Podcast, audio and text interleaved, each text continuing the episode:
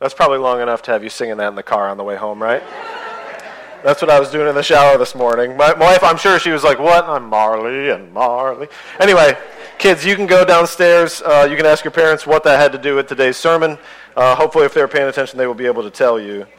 Um, for those of us kids who are going to stay up here, um, you obviously know at this point that that was Scrooge, right? Uh, that's a famous uh, musical, and of course, the Muppets did a stellar job uh, with that. But this video of Scrooge, uh, we are talking about the seven deadly sins, right? And like I say every time, uh, every single sin is deadly, not just these seven. But of course, as we're going through this series, the one that we're going to talk about this morning is, yes, you guessed it, avarice or greed, right? And that's what Marley and Marley said, the avarice and greed, and that's, that's their names. That's what they were famous for. In the English language, the word avarice reveals a sin that is closely related to greed, stinginess, miserliness, and covetousness. And that's why I'm using the word avarice instead of just greed. I think uh, it tends to cover a little bit more ground than otherwise, right? And so in Proverbs uh, 21, 26 is, is maybe what we would call one of the proof texts. There's two that we're going to talk about this morning. We're going to ex- expand on avarice. All day long he craves and craves but the righteous gives and does not hold back. And then also in uh, Proverbs 11, 24, and 25, one gives freely, yet grows all the richer. Another withholds what he should give and only suffers want. Whoever brings blessing will be enriched, and one who waters will himself be watered. Uh, well, there was an eccentric um, entrepreneur adventurer. His name was Harry Lasseter. He walked into the Sydney Australian office in 1931 and he cornered three promoters of the local you know, government and officials and stuff. And he told them this fantastic tale that so fired their imaginations that they funded an adventure and it never occurred to them that the man might just simply be unbalanced. Um, he stated that a lone prospector in the barren back country 30 years ago had discovered a chain of rocks that he was certain contained, and, and get this, and this should have been their, this should have been their red flag, um, $5 billion worth of gold. It's a lot of gold. Believing him, these promoters organized an expedition led by Lasseter, set out to claim this fabulous treasure trove. As he failed to find it after a search of many months, the leaders ordered that their party return home, having realized that the reef existed only in the man's imagination. Although Lasseter himself uh, partly admitted it, he continued on alone, and he eventually died of thirst out there in the Australian outback. To stop others from making the same mistake, the hoax was given considerable publicity over the Australian newspaper, and yet within the next few years, 10 other expeditions Ten others continued to go and find this imaginary treasure, and it ended up costing the Australian government approximately $2 million over those endeavors. This is the foolishness of avarice and of greed. Greed inevitably hurts us and those around us. God desires that we be content with what He has given us, and so Christians must cultivate generous hearts so that we don't hoard God's gifts and or exploit other people. Now, before we pray and jump into uh, the points that I want to flesh out for you as we talk about avarice, I want to start by telling you this is not a sermon so that you give more to Allegan Bible Church. This is simply a sermon to warn us about the subtleties of greed in our own lives. Let's pray. God our Father in heaven, we do thank you for this day. We thank you for your word. Most of all, Lord, we thank you for your generosity. And when we say that, so often we just simply think of tangible things. That you have given us the fruit of the field that we may eat of it. That you have given us the fat of the calf that we may eat of it. But yet there is a treasure beyond our wildest dreams that you have given freely that you humbled yourself, God of the entire universe, and made yourself man and dwelt among us, so that you might take our sin upon your account and deposit your righteousness in the account of all those who would believe. God, that is generosity. And as our brother said, freely we have been given, freely we ought to give. So help us as we look at this text, as we look at avarice, as we look at greed, as we look at covetousness, as stinginess, and those kind of things. God, I pray that you would help us to see this for more than just a sermon on finances. And that you, through your Spirit, would reveal the dark areas of our heart where we are holding tightly to that which truly belongs to you. It's in your name we pray. Amen. Now, we've got a lot of ground to cover. Um, if you're a note taker, there are notes, there are uh, things that you can fill in. If you're not a note taker, that's okay. Most of the scripture I'm going to have on the screen in front of you, and it's because we're going to be uh, going through it fairly rapidly, uh, so you can just do your best to hold on. First question is what is avarice? Now, I covered that a little bit with the definition, but I want to dig down a little deeper. And so the first answer I have for you is first of all, it's a sin of idolatry. And that might sound. Um, big to you, but, but I want to explain that uh, when we are greedy for gain and when we're uh, stingy with other folks, really what we're saying is, is that we are more worthy, which is really serving the little g in our own hearts, right? Uh, I don't give because I don't care as much for them as I do for myself. Uh, Colossians 3.5 says, Put to death, therefore, what is earthly in you, sexual immorality, impurity, passions, evil desires, and covetousness, which is idolatry. So any of those things are idolatry because they're all talking about the same thing. They're earthly, they're fleshly. We are serving the creature rather than the creator. He has given us all these things in all those different areas, but we twist them and we use them for our own benefit rather than for benefiting others. And so Scripture teaches us in Colossians that firstly, uh, greed and avarice and stinginess, this is really a sin of idolatry. Who is our God? And then because of that, it's also a sin against God. Now, we see that most clearly, probably, if you're uh, thinking uh, the way that I was, is in Exodus 20, verse 17. You shall not covet your neighbor's house. You shall not covet your neighbor's wife, or his male servant, or his female servant, or his ox, or his donkey, or anything that is your neighbor's. You see, all sin is against God. And when we are greedy for those things that are not ours, when we are seeking to hold forth that which we have been given as a steward to not give to other folks, uh, then this is ultimately all sin is against God, right? So not only is it a, a selfish sin of idolatry, it's a sin against God, and it's a sin that causes much trouble. That's the end of all sin, is it not? And so we tend to think, you know, hey, this is, this is one of those secret sins, isn't it? Um, we, uh, old theologians have long since said, hey, you show me your pocketbook, right, and I'll show you who you serve. And now I know there's, there's, a whole, there's, a, there's, a, there's a big umbrella of generations in here, right? Uh, there, there's a generation of checkbook balancers and check writers, and there's a generation of Apple payers, right? And it goes all the way through all of those things, right? But the fact remains you show me your balance book, and I'll show you what you serve, right? Uh, because we see that this is a secret sin. We often think to ourselves, hey, nobody has to know how much I give or where I give it to or any of those things. But for whoever is greedy for unjust gain troubles his own household. You see, anytime there is greed, it causes trouble because we neglect that which we shouldn't neglect. If I'm greedy in my own household, it causes me to neglect my children or my wife for the things that I should be stewarding for them. If I'm greedy when it comes to tithing or offering, and again, I need to make this clear this is not a sermon about you giving to Allegan Bible Church. Uh, I, I, don't care if you uh, come here or not, or wherever church you call home. We ought to not be stingy with this, it causes trouble. I'm here to tell you uh, and, and to, I guess, uh, let me be careful how I say this. I'm here to encourage you and praise our Lord in this congregation, but also to share with you some sorrow from other congregations. Uh, the, the board, and, and they'll, they'll tell you, and uh, we talked about this over the years, but during COVID, we as a board, we as a church, we expected tithes and offerings to go down. Well, we expected that. Do you know what happened? It went up. Yeah, you remember that, right? We, we reported on that. I, I can tell you, as a fact, other churches, other pastors that I talked to, they did not have that same outcome. And so this sin of greed, of avarice in, in other congregations caused trouble for those pastors, for those churches. So the next question uh, what is the extent of avarice? What's the extent of this greed? Uh, well, firstly, we need to see that it, it reaches to all of us. This is not just for the mature or the unmature. It's not just for the rich or for the poor.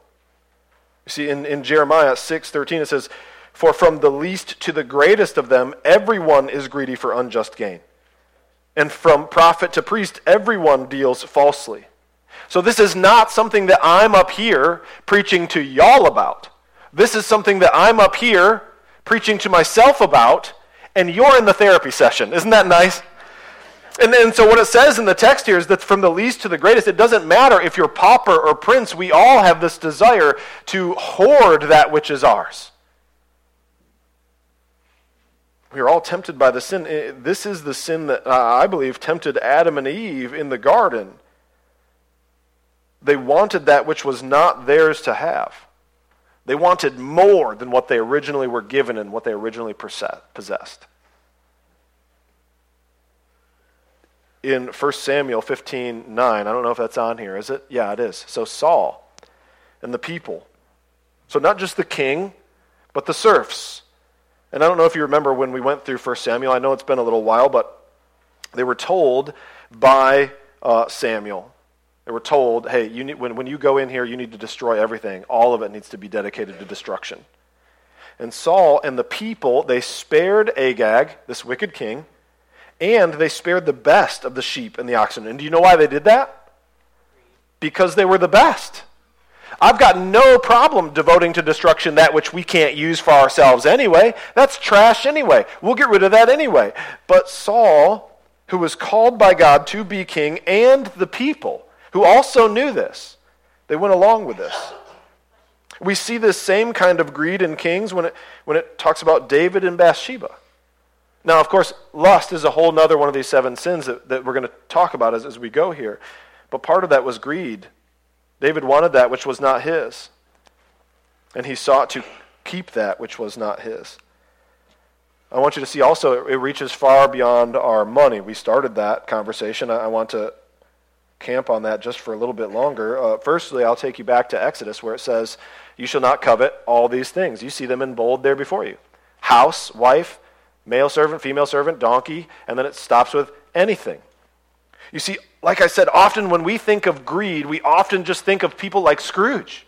We think of people who are, who are miserly. In fact, if we're, if we're I think being honest, at least for myself, remember, you're in the therapy session for me. Whenever I think of greedy people, I think of those people who are, who are wealthy. I always tend to think of the people who have more money than I do, and then I'm like, yeah, look at those greedy people who have more money than I do. And I'm not saying that this is for sure what we should always do, but then when I'm in the fast food lane or I'm in the hardware store or I'm driving down the road and I see somebody with the sign and they ask me, Do you want to round up for whatever? I often say, No. Oh, you say yes. Good for you. Good for you. This is my therapy session, remember? I say no. Often.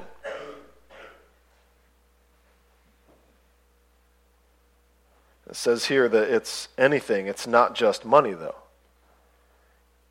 You see, I think often we're greedy with our time.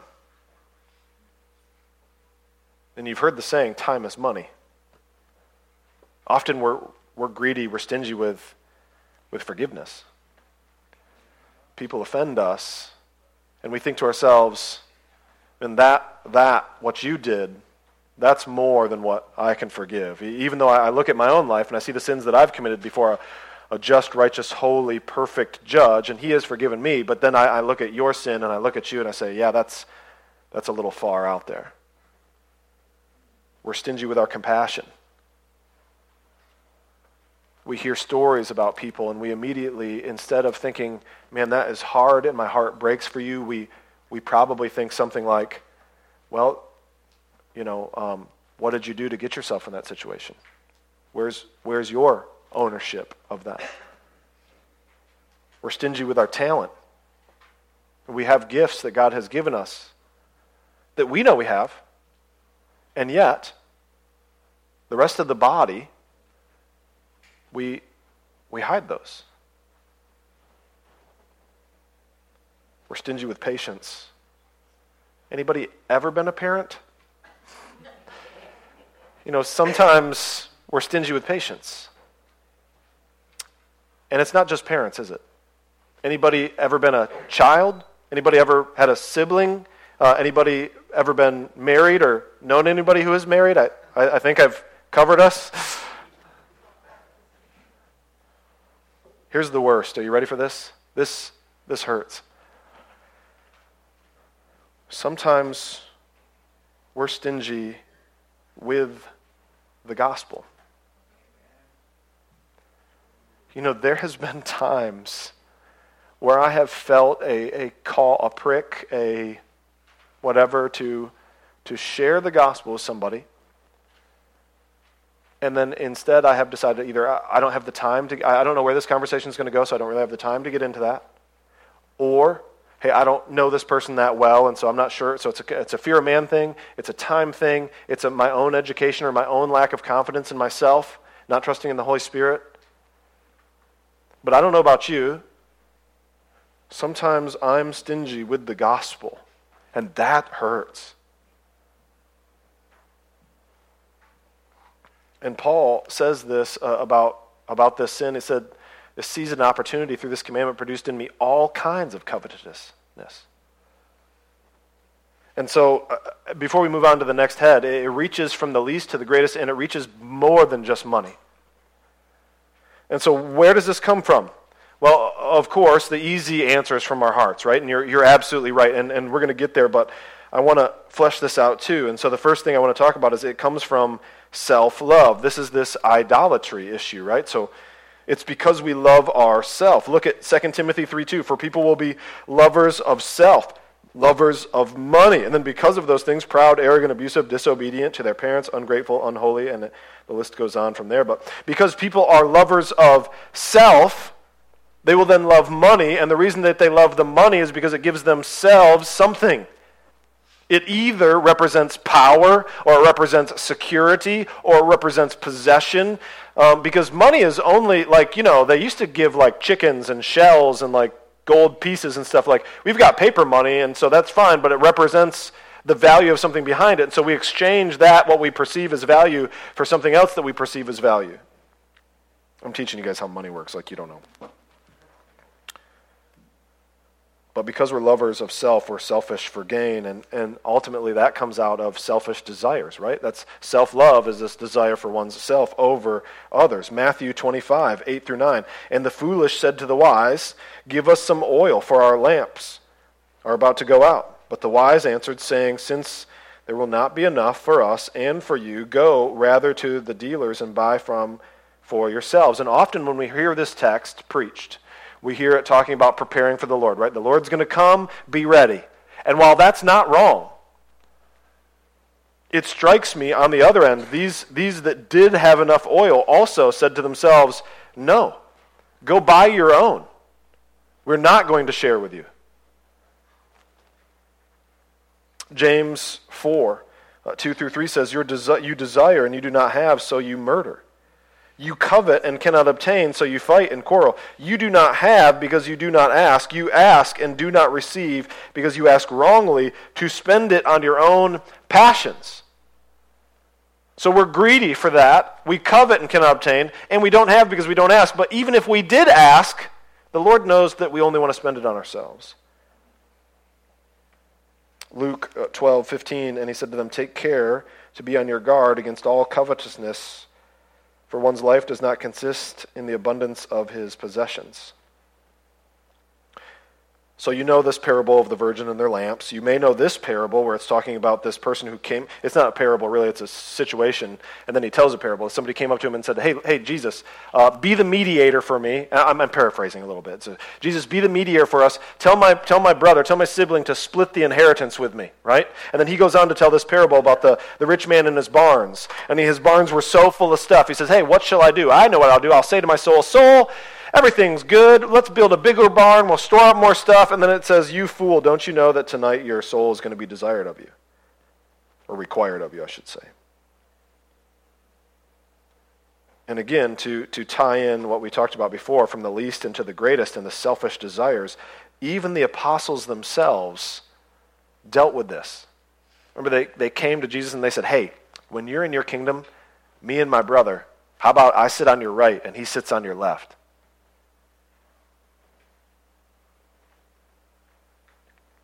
And so you're right, and, and here's where it is it, it comes from our hearts, it comes from inside of us.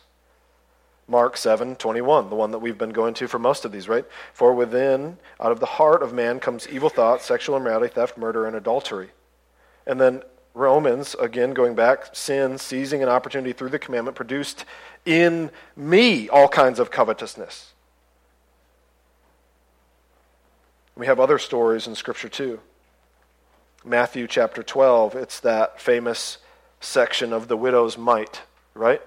she gave in two coins equaling a penny and all these other people it says that jesus was sitting and he was watching people come in and give their offerings. And it says before the, the widow says and many wealthy people came in and gave great sums. And the apostles were watching too.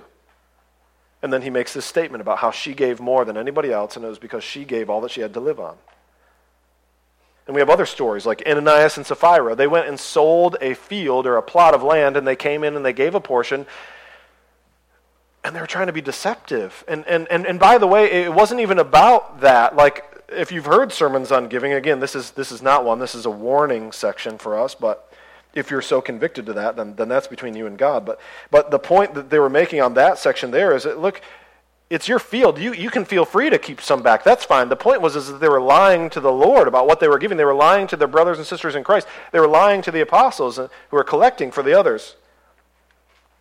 It comes from their heart.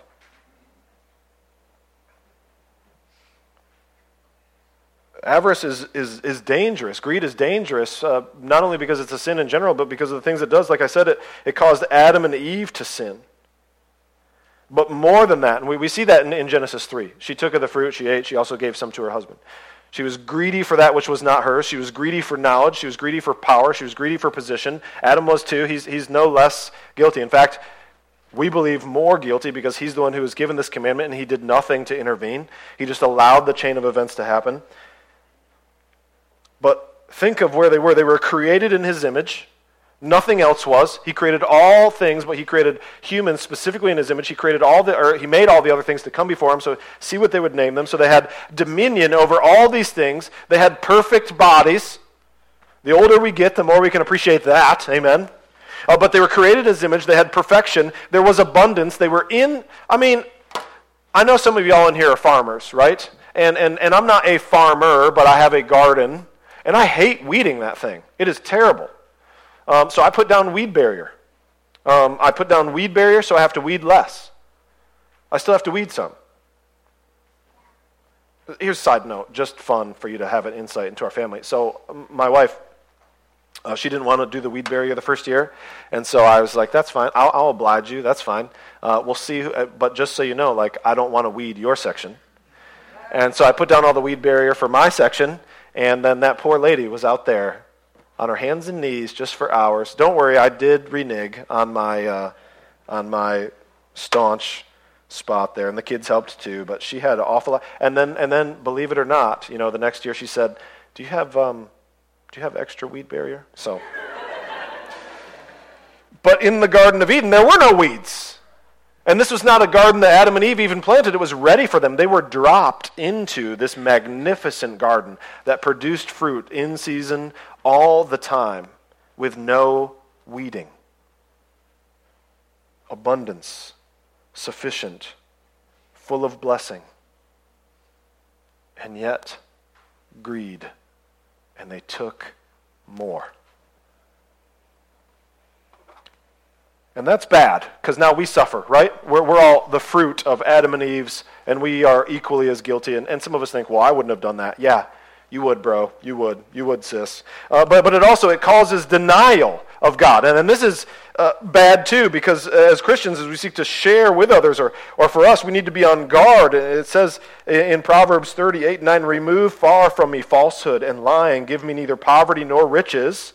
Feed me with food that is needful for me, lest I be full and deny you and say, Who is the Lord? Or lest I be poor and steal and profane the name of my God.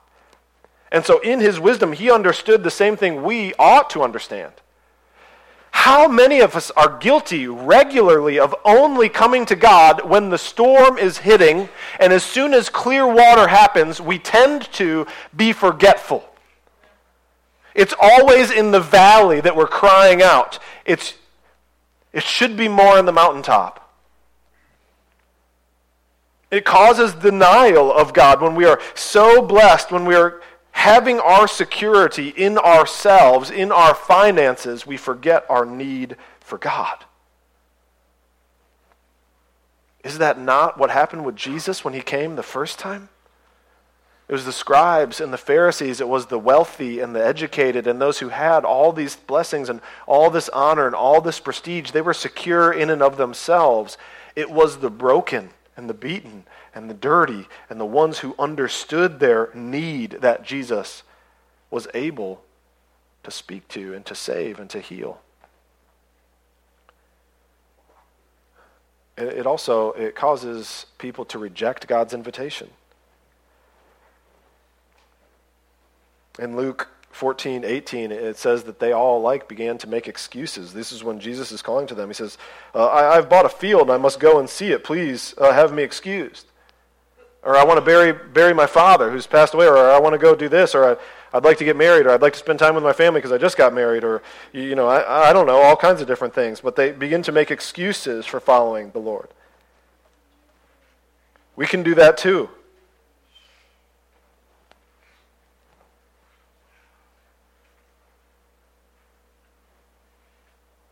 You know, I, I don't know if you guys know this. This is another. Sometimes up here, like, I don't know how much I should share personally and how much I shouldn't share personally. I don't know why I said that, but now you know. And I'm still not going to share. We're going to move on. Someone in the crowd said to him, Teacher, tell my brother to divide the inheritance with me, right? And he says, Who makes me judge over you? Oh, we have the rest? Good. He said, Take care to be on your guard against all covetousness. One's life does not consist of the abundance of possessions, but we certainly think so. Don't we have a saying here that whoever dies with the most toys wins? No, whoever dies with the most toys has kids that have to clean out your barns and your storage lockers, right? And who have to sell things on Facebook and eBay and have garage sales. Or whoever dies with the most toys ends up leaving all of that to the government who has to then come through and, and they get all of that. And with the way everything's going, that's great. Let's bless them and give them more money, right? I mean, they're using it so well for all these different kinds of things.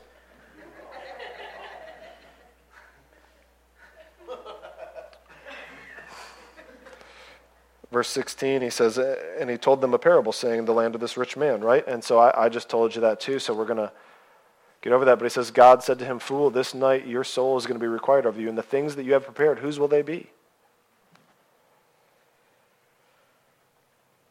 Mark 10, 20, 21 through 22. Jesus looked at him and loved him.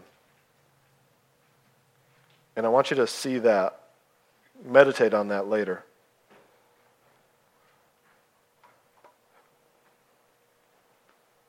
I love you not as much as Jesus does, but I, I, I'm, I'm going to try. I need you to pray for me, and I will try, okay? And I hope that y'all love each other as much as Jesus does too, and that you will try, and that we can pray for one another to do that. And part of what that means is we're going to love each other enough to tell each other the truth and not pull punches. And sometimes it's going to hurt. And I need that, and you need that, because that's what love is. And we're not going to be a church that's just going to say, hey, I'm okay, you're okay, we're all okay. You don't have to change, everything's good. You just come on in, and, and Jesus is just going to have you however he's going to have you, and you don't have to change. No, no, no. There is a requirement. He says, Be holy, for I am holy. And we can't do that, but we need Christ to teach us and to conform us and to continue to move us. But Jesus looked at him and he loved him. And he said, This is what you lack. Go and sell all you have, give it to the poor, then you'll have treasure in heaven, and come and follow me. And this is what this man did. He, disheartened by the saying, he went away sorrowful, for he had great possessions. It causes people to deny and to not accept the invitations of God. Beware. He wants us to have treasures. He wants us to have treasures. He wants us to have those treasures in heaven. You see, as a Christian, Christ bids us to come and die. That's the invitation. That is not a prosperity gospel, that's a poverty gospel. Because we have to understand that we are poor. in our righteousness, and we must have our accounts filled by someone else. And when we understand that, what is a few dollars here and there? If you're a note taker, I want you to write this down because I, am not going to read this text, but I, I would like you to. I would like for you to read Psalm 94, 3 through 9. And I would also like you to read Psalm 10. And the reason those are there, I'll give you a little insight as to why I have those here, even though I'm not going to read through them all for you because that's a lot of text for us to do. Is because sometimes as Christians, we can look at the world around us and we can, we can have the thought of, why do I keep trying to be so good for God all the time when all those bad people seem to be blessed? Why do I keep putting myself through obedience and subjugation to Christ when it seems like those who are unsubject to Christ seem to have all the things that, that I kind of want too? Be reminded, brother or sister, that the end for them is not the end you desire.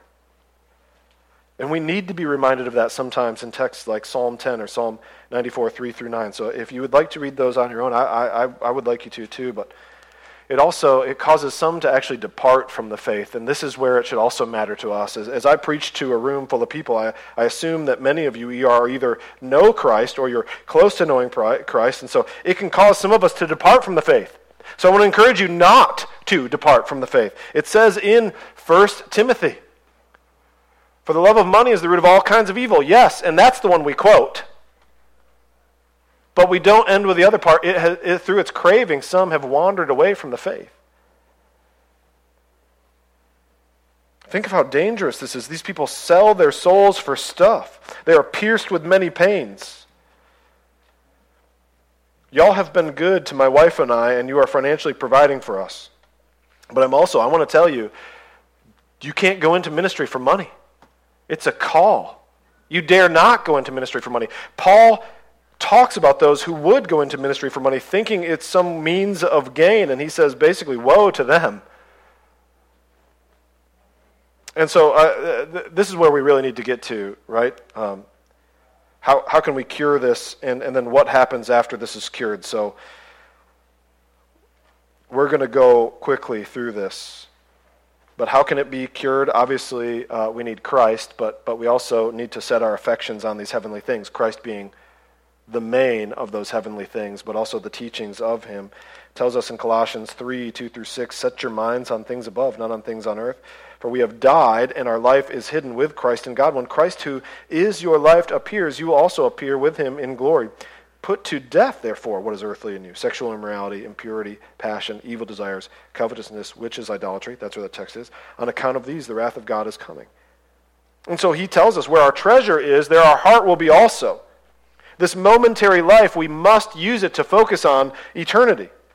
We already have an inheritance in the Lord. Ephesians, when we just went through this, he has given us the inheritance of every spiritual blessing in the heavenly places. The streets are paved with gold, people. I mean, what can you possibly want? Each of us has our own mansions. We sing of them, right? He's going to prepare a place for you. I, I, I don't actually know if we'll each have our own mansions. That's just kind of the way that we put it, because it's the richness of heaven. Don't judge me on my theology of a song. Anyway. and not only that, but we have that inheritance already because we're living in the already and the not yet. So we may not experience that here on earth. We might be poor here on earth. We might be needy here on earth. But in Christ, we have all of those things. Think of the rich man and Lazarus. We must treasure Jesus above all else. Mark 8, 34 through 36, he, he called them to him and he said, If you would come after me, pick up your cross and follow me. But so not only do we have to think on heavenly things and keep our minds focused on heavenly things, we also have to be content with what we have currently. Hebrews 13:5 Keep your life free of the love of money and be content with what you have, for he has said, I will never leave you nor forsake you. And so the question over this whole sermon is simply this.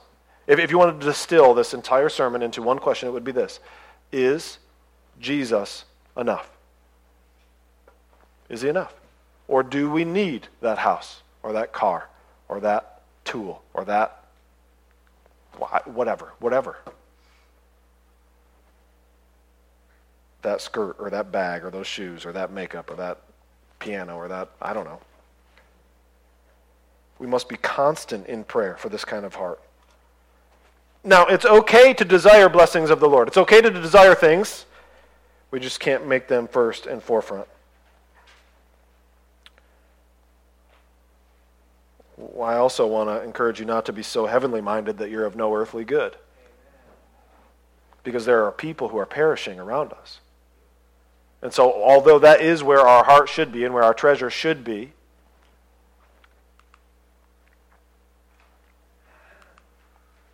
we also must be able to witness and share with those who are here. So, what happens when it's cured?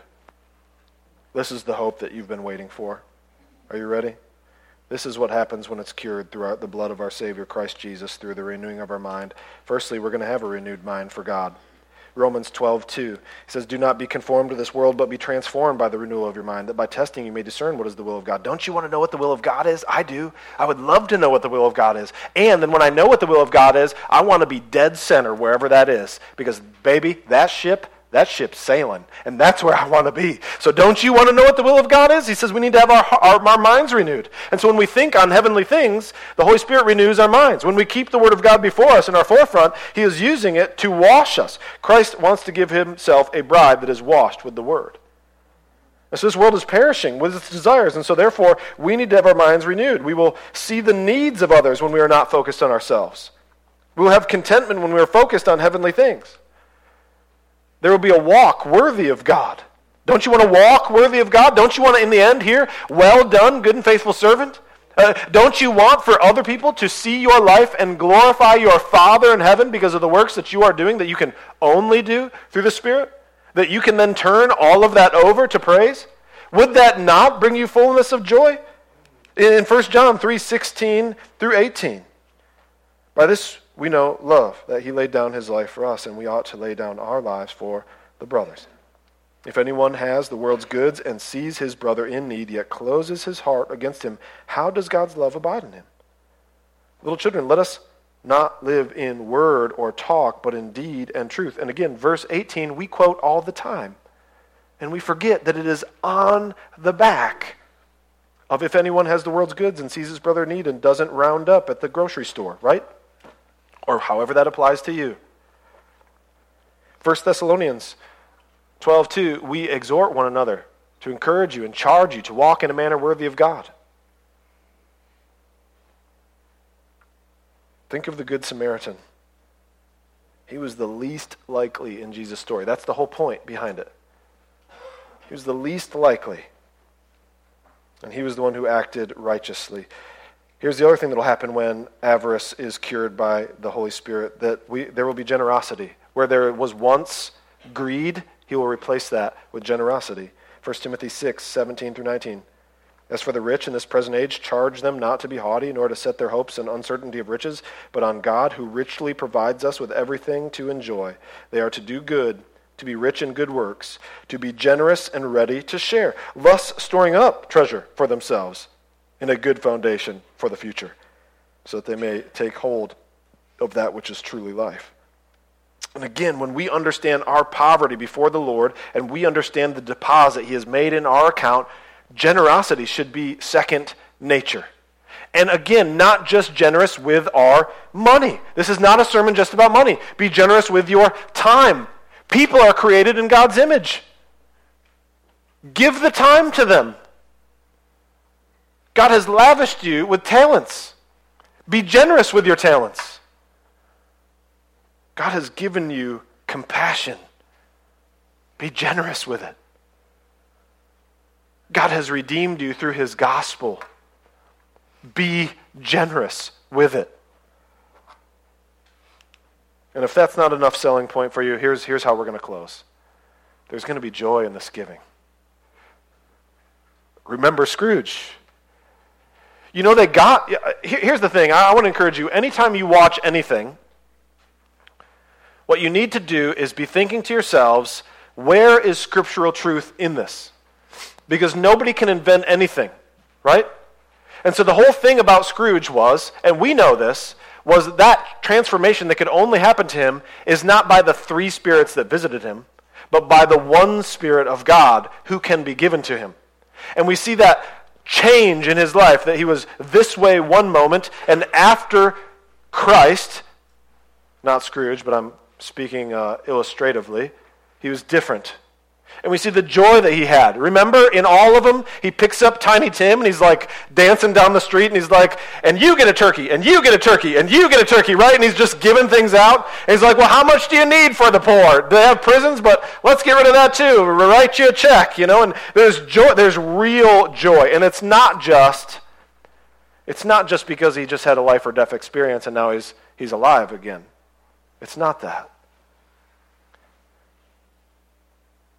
Who, who wrote that? Who wrote the Scrooge thing, the Christmas Carol?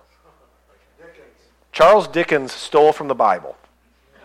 That's what Dickens did.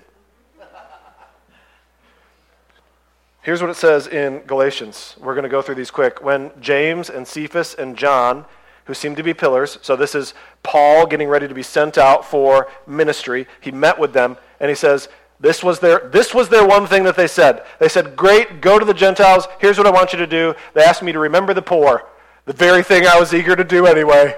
It's like you didn't call me anything I wasn't planning on doing. For in a severe test of affliction, their abundance of joy. Now, this is in 2 Corinthians 8. This is talking about receiving a gift and a blessing monetarily for another church somewhere else. And it's talking about these people in Macedonia who were poor. This is a poor section, okay? For in severe test of affliction, their abundance of joy, not money, but because of their abundance of joy, and their extreme poverty have overflowed into wealth and generosity on their part. They gave what they couldn't give because they counted the joy of the Lord of greater wealth than those measly things. For they gave according to their means, as I can testify, and beyond their means, for their own accord, begging us earnestly for the favor of taking part in the relief of the saints. When's the last time?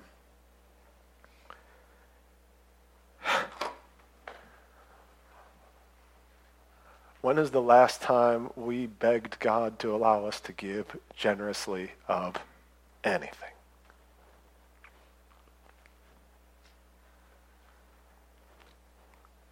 I don't know that I can claim a time for myself at all.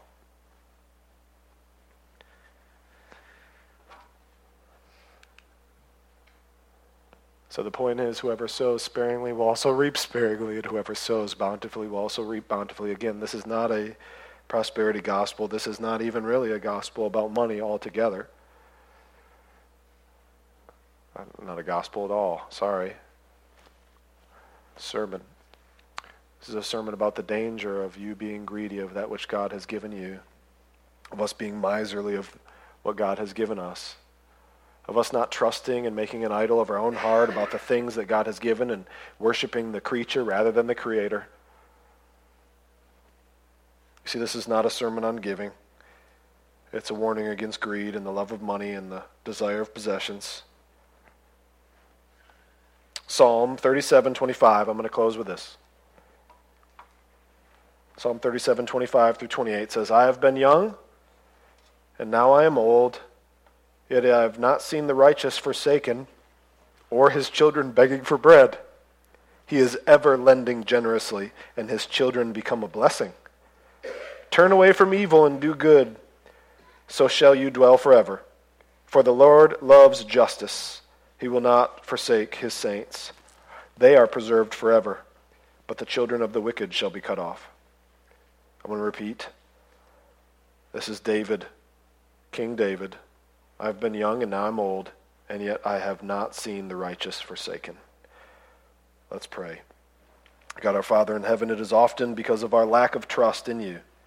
It is often because of our lack of faith in you that we often, in the idols of our heart, are greedy. We suffer from avarice in our hearts over all kinds of things. Help us to be more generous with all that you have given to us. Make us good stewards of all that you have put into our accounts. We know that this avarice, this greed inevitably hurts us and those around us, and that you desire us to be content with the gifts that you've given us, and also that you have called us in Christ to cultivate generous hearts for your glory, for your name. To you we pray. Amen. Let's sing a song of praise.